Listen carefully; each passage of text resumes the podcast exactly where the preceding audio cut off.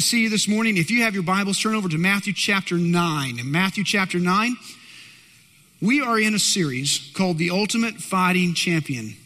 The reason we titled it this way is because Matthew, we're going through the book of Matthew, and in this particular section, chapters 8 and chapters 9, Matthew has demonstrated for us, and he's writing to let his readers know that Jesus is not just a man, that Jesus is not just a great teacher, that there's something supernatural about this Jesus.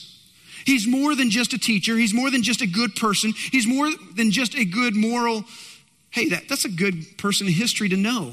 He's more than that. And so Matthew lets us know that this Jesus has supernatural power. And so what he does is, is he says, I just want to demonstrate who Jesus is, that he's more than just a human. So Matthew puts Jesus kind of in an arena, if you will, and puts Jesus against several different things. Things that you and I cannot actually, we could not overcome, that we're not stronger than, but he demonstrates that Jesus is more powerful than disease, sickness. Jesus even healed a person from a distance. He wasn't even near the person. He just said, Be healed. And in another town, a person was healed. Jesus is stronger than demons. And we talked about the realities of demons. We talked about the reality of demon possession. And that Jesus is stronger than and more powerful than, and all he has to do is speak a word and demons flee. We talked about how Jesus is more powerful than a crippled, a lame person, and how that his friends lowered him through a roof so that Jesus could heal him. And Jesus not only healed his physical body, but Jesus is stronger than sin as well. What an incredible thought. Today, here's what's going to happen Matthew is going to put Jesus back into the arena, and Jesus is going to face something that you and I have faced. It's called religion. Religion. Now, I don't know what your background is. I don't know what you're coming out of or what you're coming from. Some of you might not have a, uh, you, you might have that background of, you've been to church all your life. You had that drug problem when you were a kid. Your parents drug you to church every time the doors were open Sunday morning, Sunday night, Wednesday night, yeah? Some of you might be coming from a background where you're, you're kind of anti church, you haven't been around church, you didn't grow up in the church, and so maybe you're just having kids, maybe you're just getting into married life and you're saying, "You know what? I need I need to go to church. That sounds like something good to do." So you're coming back to church. Maybe some of you are saying, "You know what? I can't stand church. I don't even know why I'm here today, but I'm here because I was invited. I'm here because my wife drugged me. I'm here because and you're here some of you might even have backgrounds in which you've been at church and it was pretty good and you were pretty involved. And then you got into those committees and you got into business meetings. And when you got into those business meetings, you began to see Christians acting like non Christians, beginning to scream and yell and be ugly towards each other. And you said, you know what? If that's church, I don't want anything to do with it. And so you've been out of church for a long time. Some of you are coming out of situations in which church for you was nothing but rules after rules after rules after rules. And so you just got fed up. You're saying, I'm tired of that. Here's what I want to make sure we're clear today I'm not going to bash the church. Here's why. Because Jesus said, I love the church, and I even died for the church. So we're not going to bash the church today like some like to do and get on a bandwagon. But we, what we are going to do is we're going to give the main point right here, right now, so you know it up front. Our goal and our purpose is not to follow religion. Our goal and our purpose is to follow Jesus. Now, that was your chance to hoot and holler and get excited. You missed it completely. Let me try this again, all right? Our purpose, our goal, our mission is not to follow religion. Our goal, our mission, our purpose is to follow Jesus. All right, there you go. Absolutely. That's what we're about. That's what we're going after. Now, I know that you might even be coming from a different denomination. You might be saying, wait a minute, are you going to be preaching about being a Baptist? No.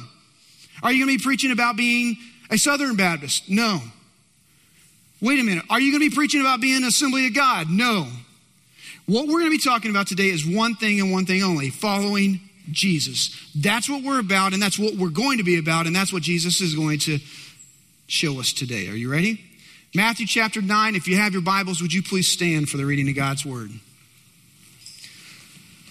I'm going to ask that you go down to verse 9 and we're going to start there. And here's what the Bible says Matthew records for us, and he says, As Jesus passed on from there, he saw a man called Matthew. He's talking about himself, sitting at the tax booth, and he said to him, Follow me. And he arose and followed him. Now, today we're going to continue and we're going to go all the way down through verse 17, but I want to stop because I want to make the point here. Did you see what Jesus said? Follow me. That's our goal and that's our purpose. Would you pray with me? Heavenly Father, I thank you for this day. I thank you for this time. God, I pray that as we sang the songs earlier, that God, it was a sweet, sweet aroma to you. I pray that it was a blessing to you. And now, Father, I'm asking that you would get rid of distractions. I pray that you would open our ears so we could hear, open our eyes so that we would see Jesus. I pray that today that your spirit would have freedom to move in and amongst us. So that, Father, when we walk out of this place, we'll clearly know that we've heard from you. And God, I pray that you'd give us the courage to put into action what we've heard so that we would be a different people when we walk out of here.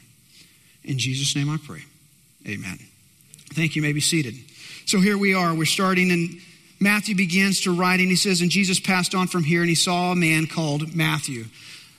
Now, Matthew is the one who's been writing the book. Matthew's the one who has given us the last two chapters, chapter 8 in which he began to give us all kinds of miracles. And in chapter 9, he gives us even more miracles. And now Matthew almost gives us a parenthesis, if you will, a bracket, and he begins to talk about himself personally. And he says there was a man sitting, uh, taking care of the taxes, and Jesus walks by and says, Follow. And he gives his own personal testimony. Now, for me, this caused me a little bit of a problem because Matthew was in a, a, a great dialogue, if you will. He was in a great picture of who Jesus is. Jesus is so powerful. Look out how powerful he is. Miracle after miracle after miracle. And he's even going to pick up a few more miracles in just a minute. But Matthew stops and says, This is my testimony. This is how I came to follow Jesus. It caused me a little bit of problem. Why would Matthew stop? It's almost as if he's taking away from all the miracles, isn't it? But then you follow along. Now, watch what happens. He continues, and Jesus reclined at a table in the house. So he went to a house and he started to eat. And many other tax collectors. So this must be Matthew's friends, right? Matthew's friends have come together and they and and sinners came and were reclining with Jesus and his disciples. And when the Pharisees saw this, they said, "Why does your teacher eat with tax collectors and what? Sinners." Okay, Let's stop here and let me help you understand what's going on. If you were a non Jew, someone who is a Gentile, somebody from any other nationality, you would be considered by the Jewish religious people as a sinner. Outside of God's grace, outside of God's blessing, outside of God being able to do anything in your life, you were a sinner. And if you were a tax collector, a Jew a Jew who is now working for sinners, the Romans, you were a reprobate. You were going to hell. There was no chance that you could ever be saved because now you are not only outside of God's blessing, you are outside of God's grace, and you could never be saved because you're so far gone. Are you following this? So here's what Matthew's doing. In the midst of chapters 8 and chapters 9 of miracle after miracle, Matthew is overwhelmed by God's amazing grace and the miracle that Jesus would stop, look at Matthew, who is a sinner outside of God's grace, and say, Matthew, I like you, buddy. Come on with me. And Matthew is blown away that Jesus would allow him to be included in God's grace. Do you remember a guy named John Newton? he wrote a song called Amazing What? Grace. How sweet the sound that saved a what? A wretch like me. Matthew is overwhelmed that God would show his grace to him, a person who did not deserve it at all. And let's be very clear there's not one person in this room who deserves God's grace. It doesn't matter if you grew up in church, and it doesn't matter if you grew up outside of the church. It doesn't matter if you've been to church hundreds and hundreds of times, or even if you've served on a committee, or if you've served anywhere else, even if you're the head deacon. It does not matter, even if you have been a preacher. We all need God's grace. Amen. What an incredible thought. And Matthew stops and pauses and says, Wow, this is a miracle of miracles. This is just as big as God or Jesus healing a paralytic. This is just as big as the seas being calmed. This is just as big that Jesus would stop and save me. I love it because he was outside of it completely, outside of religion, and religion would not even look at him. Now, you see what happens here. The Pharisees ask a question, right? See, verse 11, it says, The Pharisees ask a question Why does this teacher eat with tax collectors and sinners? Now, they're not really asking a question, but they're making a point. Have you ever had somebody rudely make a point by asking a question? Why do you comb your hair like that?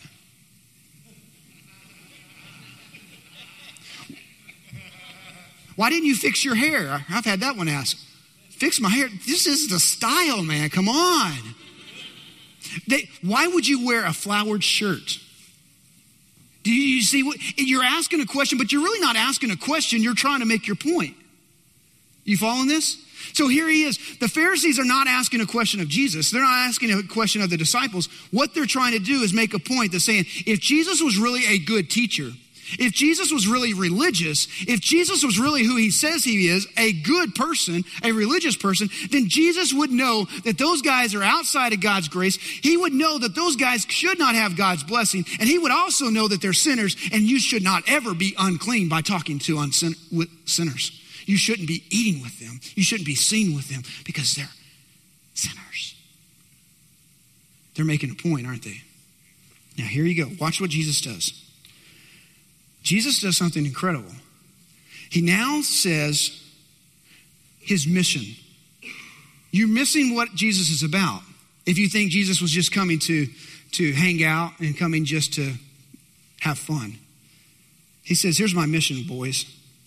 Those who are well have no need of a physician, but those who are sick. Where do doctors need to hang out? Not with other doctors. Doctors shouldn't even really be hanging out with other with you know, golfers or lawyers, who should the doctors be hanging out with? Sick people. That's their job, that's their purpose. Their job is to make the sick well. And Jesus says, My job is this is not to come to people who think that they've got it all together. My job is to come to people who are disconnected from God, and my job is to bring those people to God and connect them. That's my job. I'm hanging out with people who know that they need God. Because there was no doubt that the tax collectors and all the religious people have been telling this tax collector and all the other sinners, you guys are outside of God. They knew they needed God. There was not even a question in their mind. They knew they needed God. And so Jesus is saying, I'm hanging out with the people who know that they need God. Now, here's where it gets fun. Now, he gives them the statement, This is what I'm about. And then Jesus says, Go and learn what this means. Now, this is funny because they ask a really rude question. So Jesus is now going to play hardball with them just a little bit. He says, You need to go learn something. Now, here's what makes it funny who is he talking to? Pharisees. Who are the Pharisees? The religious educated, right? Matter of fact, let me just help you understand. These guys were not just like professional baseball players, they're like all stars, all stars. Let me explain. They could quote the first five books of the Old Testament. That includes Numbers and Leviticus. Hello. Yeah? Anybody want to give that a shot? Not a chance, right? So Jesus says to them, Hey, you need to go learn something. That's funny.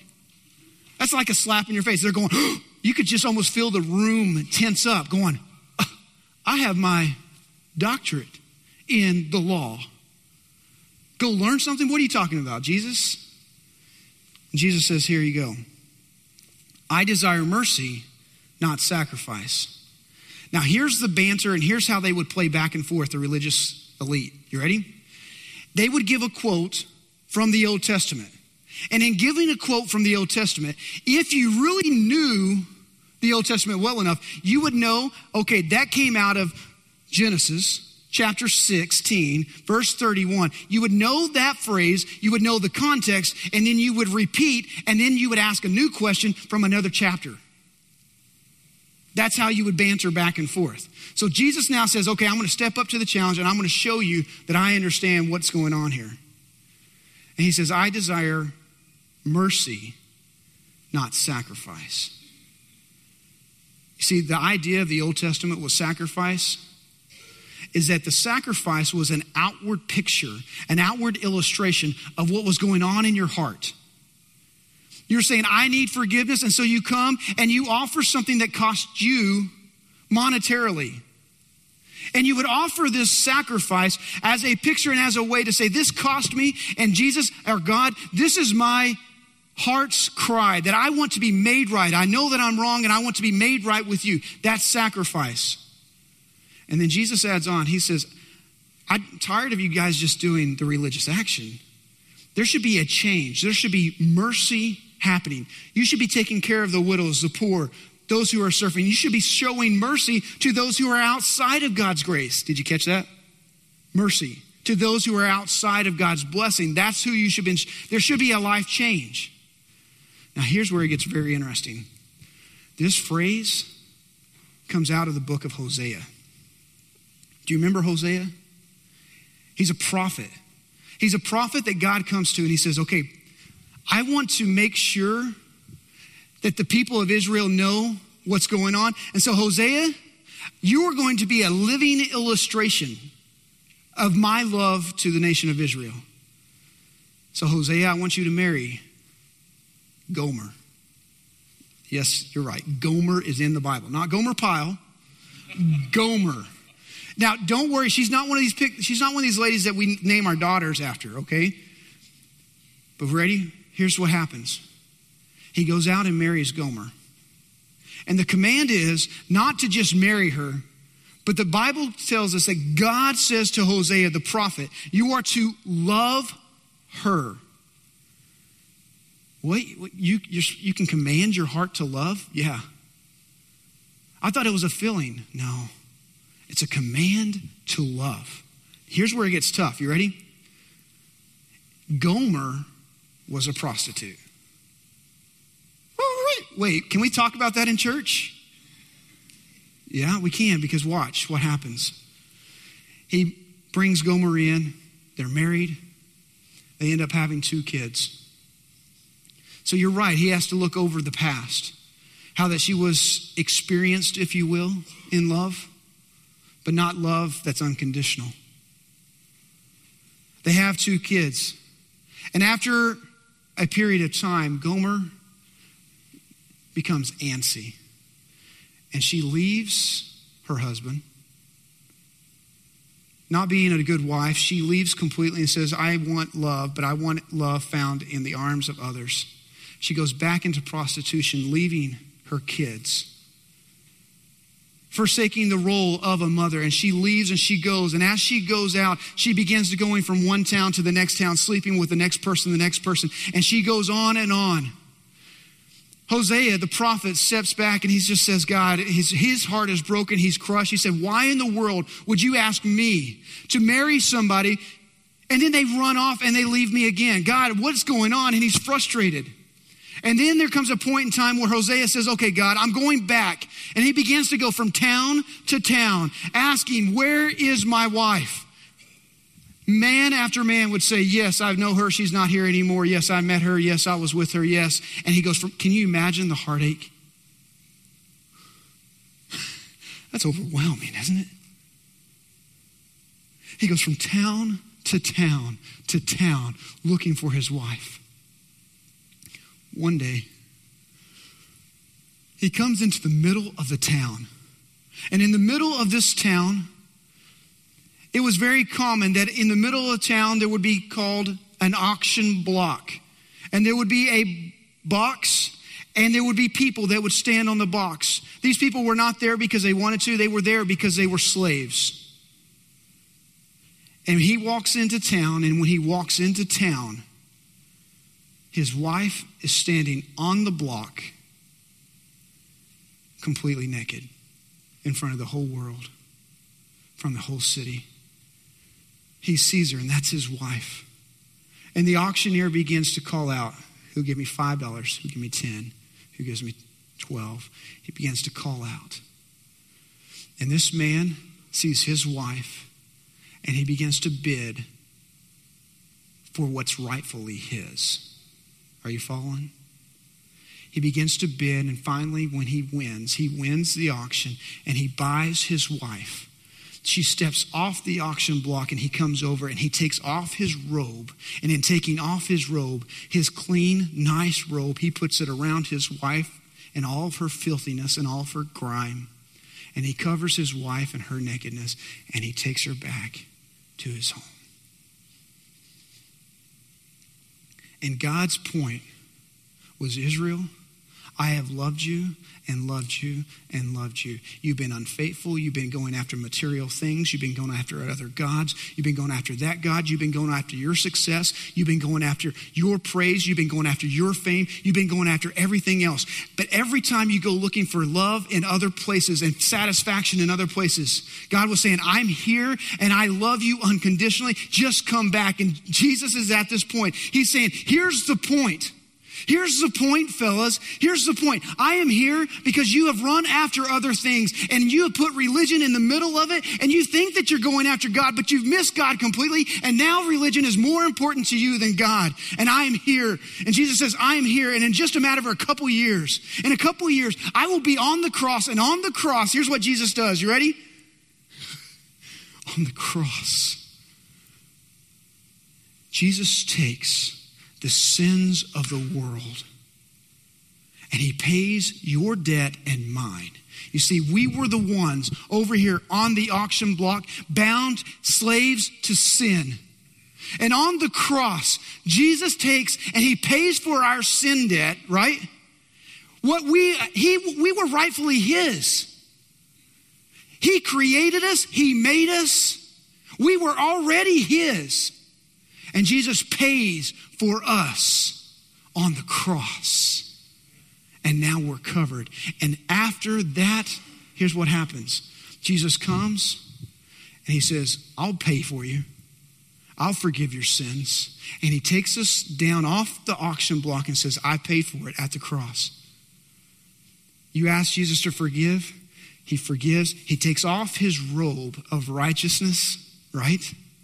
And then he covers us and all of our filthiness and all of our grime and all of our sin. And now, when God looks at me, because I've trusted Jesus Christ on the cross, you know what God sees? Not Heath and my sin. He says, Jesus, robe of righteousness. And now I'm made right with God. What an incredible picture, right? That's a radical change because now I get to interact with God not based on religion, but based on what Jesus Christ has done for me. Major change. Now, follow this. You ready? Now, Jesus continues on. So that's a good start. Okay, that's religion. Now it gets a little bit more pointed. Verse 14. Then the disciples of John, the disciples of John, this is John the Baptist.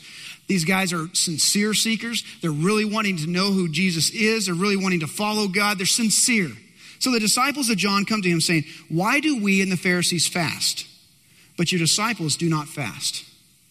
Okay, that's a fair question. Okay, Jesus, if if we're really trying to follow God, we really love God, we're really passionate about God, we're fasting, we're doing the fast that we're supposed to.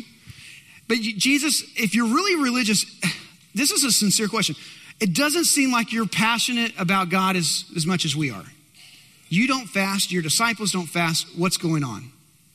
And so Jesus says this Can the wedding guest mourn as long as the bridegroom is with them?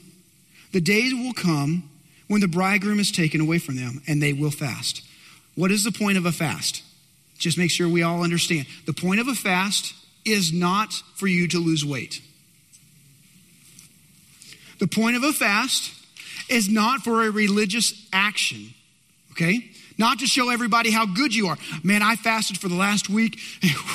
Man, and trying to get everybody to think, ooh, how spiritual they are. Fasting is not for that. You ready? Fasting is to do one thing to draw you closer to God. That's it. And so Jesus says, wait, the point of a fast, you ready? I'm the bridegroom, I'm right in the midst. Why do they need to fast as long as I'm here? But when I'm gone, they will fast. Let me give you another point of what's going on here. In the Old Testament, how many fasts were declared for the year? Do you remember? Yom Kippur was the only one, the Day of Atonement. There was only one fast for the entire year. By this point, centuries have come and gone. Rabbi after rabbi have come up and they begin to teach, and they keep adding to new rabbinic teachings. Now, here's what happens for Jewish religious people who were good religious Jews, the Pharisees, they would now require to fast two times a week. Do you see the difference? Two times a week, going from once a year to now two times a year, or two times a week. That's a major change. And so Jesus says, wait a minute, what you have done is you've exchanged tradition and religious action for really following after me. So here's what happens. Jesus now says, Okay, I want to help you. I'm going to give you two illustrations. No one puts an unshrunk cloth of an old garment on the new garment, for the patch tears away from the garment and a worse tear is made. How many of you have ever worn jeans that your mom has patched holes in? Yeah? All right. Now we buy jeans with holes, right? So I mean that's kind of it's a new it's a new thing. But if you remember, I remember coming home and I, one, after you tore your jeans, then your mom would have, you'd have this major conversation. How dare you? This is why we can't have new, you know, nice things. You'd have that conversation, right? You have that conversation. We, and then, and then, after that, then you get in trouble. So then the, the new patch would come out. And then the patch would come out, they would iron it and, and whatever. Well, then you could always see the patch underneath. You remember the square? Oh, yeah, you'd always see that patch. And it would just kind of go back and forth. Now, what's going on here is this if you would take a piece of garment, a robe that's already been washed, it's already shrunk. You take a new piece of cloth and you put it on that old. Well, when it shrinks at the next washing, it would tear away and make the hole bigger. So Jesus says you can't take the old and put something new on it, it won't work. Then he talks about wineskins. He says you can't take old wineskins and put new wine in. What they would do is they would take a wineskin was usually made out of sheep skin or goat skin. It was as a leather type material. And what they would do is in the new leather, they would pour the wine in. And when they would pour the wine in, as it turned and as it fermented, there would be gas bubbles and it would expand. And new leather allows for pliability and allows for you to have expansion and it wouldn't bust. But if you put new wine into an old wineskin, the leather had already become hard, already had become cracked.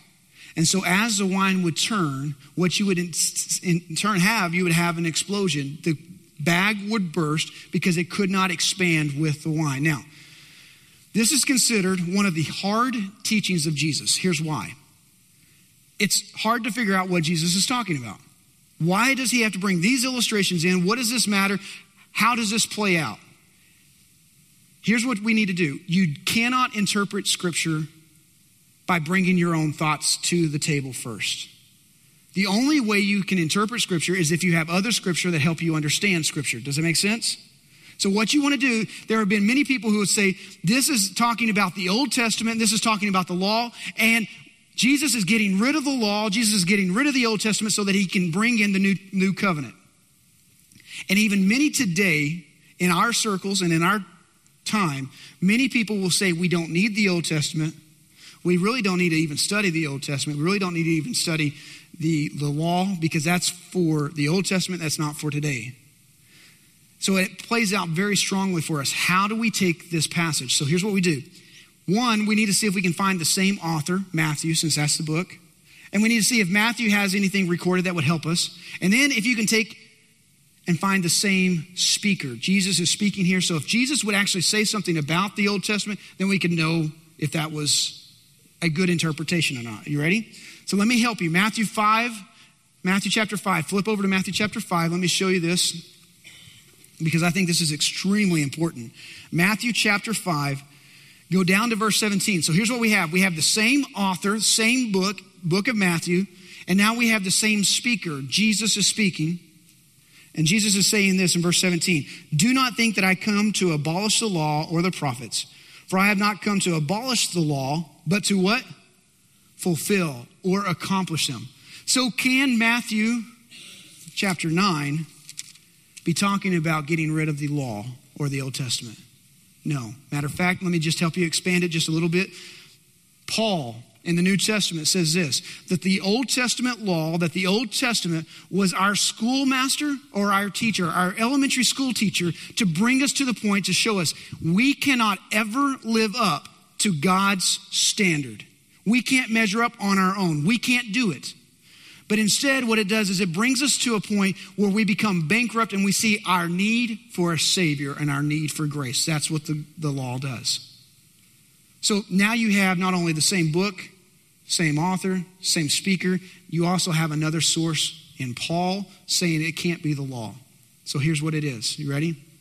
Jesus is saying what you need to get rid of is this you cannot keep your tradition and your religious actions and follow God. You have to get rid of the old teachings that are just teaching upon teaching, tradition upon tradition in order to follow Jesus fully. And here's what it does is it causes us to now have to ask the question, what do we need to get rid of? I'm going to give you three things and we'll be done. If you have paper, you might want to write these down so you can go back over them. These are action steps for you to think through and for you to walk through. Number one, ready? Number one for us after we looked at this text today is this the call to follow Jesus should be memorable. What do you mean by that?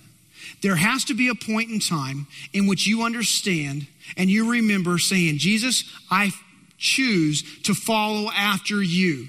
I want to leave my old life and now I want to follow you. You see, when we talk about salvation, we talk about Jesus being our Savior, right? He forgave our sins. And then we also talk about Him being our Lord. Do you remember that part? Lord means this, just like Matthew. I w- willingly obey and follow whatever Jesus says. Some in this room, some in this area, tend to follow and say, I follow Jesus because I said a magic prayer. Just because you said a prayer does not mean that you have actually truly turned and followed Jesus. Are you following this? If there has not been life change and you've become a new creature, then your magic little prayer did not work because the heart attitude has to be Jesus, I need a Savior, I'm sorry, and I willingly turn from my past and I will follow after you. And if you have not done that, then my friend, you are not truly saved. And there should be a memorable point there should be a point in time in which you know that you've radically turned to follow Jesus. C.S. Lewis, one of the great Christian authors, there was a point in time as he was teaching and as he was wrestling with should I follow Jesus? Should I not? Is this true? Is this not? And he was wrestling with it for months after months. There's a point in time in which his friend gets on the motorcycle and he gets inside this little cart that rides alongside of the motorcycle. It's kind of cute. It's kind of fun to walk, think about C.S. Lewis riding with the little buggy, the little goggles. But he says, Before I got in, I was an unbeliever. He gets in. And at the end of the trip, he says, I know. That's when I, I was a believer. My friend, if you don't know a time in which you said, I'm now following Jesus and he's the Lord of my life, meaning I give up my dreams, I give up my passions, and I willingly turn and follow Him. then today that's what you need to do. For some of us, what we need is because we haven't thought about our salvation in a long time, we need to come back to this. And we need that kid like, childlike faith where we just come back and just kind of get giddy by the fact that Jesus actually saved us. Hello, he saved me. A boy from Dumas, Texas. That's just weird. Why would, out of the whole world, why would he look into Dumas? That's amazing. Why would he look at you? Why would, and we need to come like John Newton just say, I'm amazed at his grace. Yeah? We need that. Number two, plain religion deceives even the best people. Now, here's where I want to drive a point for just a moment. We live in the belt buckle of the Bible Belt. We live in Dallas, Fort Worth, Texas. You talk to somebody about, are you a Christian? What will they typically say? Yeah. But yet they have not lived for God in any way.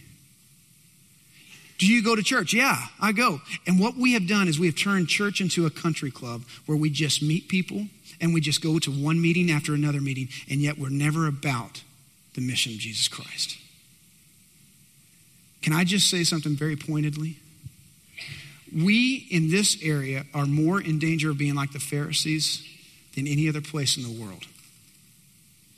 And we look down on the Pharisees and we become judgmental just as if they were just like the way they're judgmental in the scriptures. And we become judgmental so quick and so fast, and yet we never stop to look because the best people, listen, I'll, let me shoot you straight. I grew up, this was my life religion, religion, religion, rules, rules. And I pushed and I pushed and I tried to please God. I tried to please my parents. I tried to please everybody by excelling to the point of saying I'm the best at religion that nobody else could compare. My brother is here today. He knows this fact. By the second grade, third grade, we had memorized over 500 verses. We were pushed and we went after religion as hard as we could. But let me just be very frank and very clear. We are in danger of doing this, and I want you to know that even the best people sitting in this room can go after the, and be more like the Pharisees than ever before. And what it's going to take is this a heart, deep, soul searching to ask, where have I exchanged religion for Jesus? And you have to answer that. And then you have to be willing to get rid of the rules of religion and just doing rules and just doing religion just for religion's sake and actually say, I'm following Jesus as hard and as passionately as I can. Very last thing is this the mission of Jesus, it must remain our priority. The mission of Jesus, what is that? To bring the sick to the physician to bring those who are sinners, those who are outside of God's blessing, to the one who can actually connect them to God, Jesus Christ, bringing people to Jesus. That's our mission over and over and over again. Let me be clear. For this church to ever do what this church has been called to do, we have to quit thinking about the next meeting and we have to start beginning to think about how can we reach this community for Christ. And it starts with each one of us. It starts with your neighbor, how can you get your neighbor to Jesus? How can you get your colleague to Jesus? It starts there. And it moves because your friends, your colleagues, your schoolmates, they need Jesus. They don't need religion, they need Jesus. And it begins to say, what are we going to do about it? As a church, yeah, we're going to start a Saturday night service. Why? It's not because I don't like college football.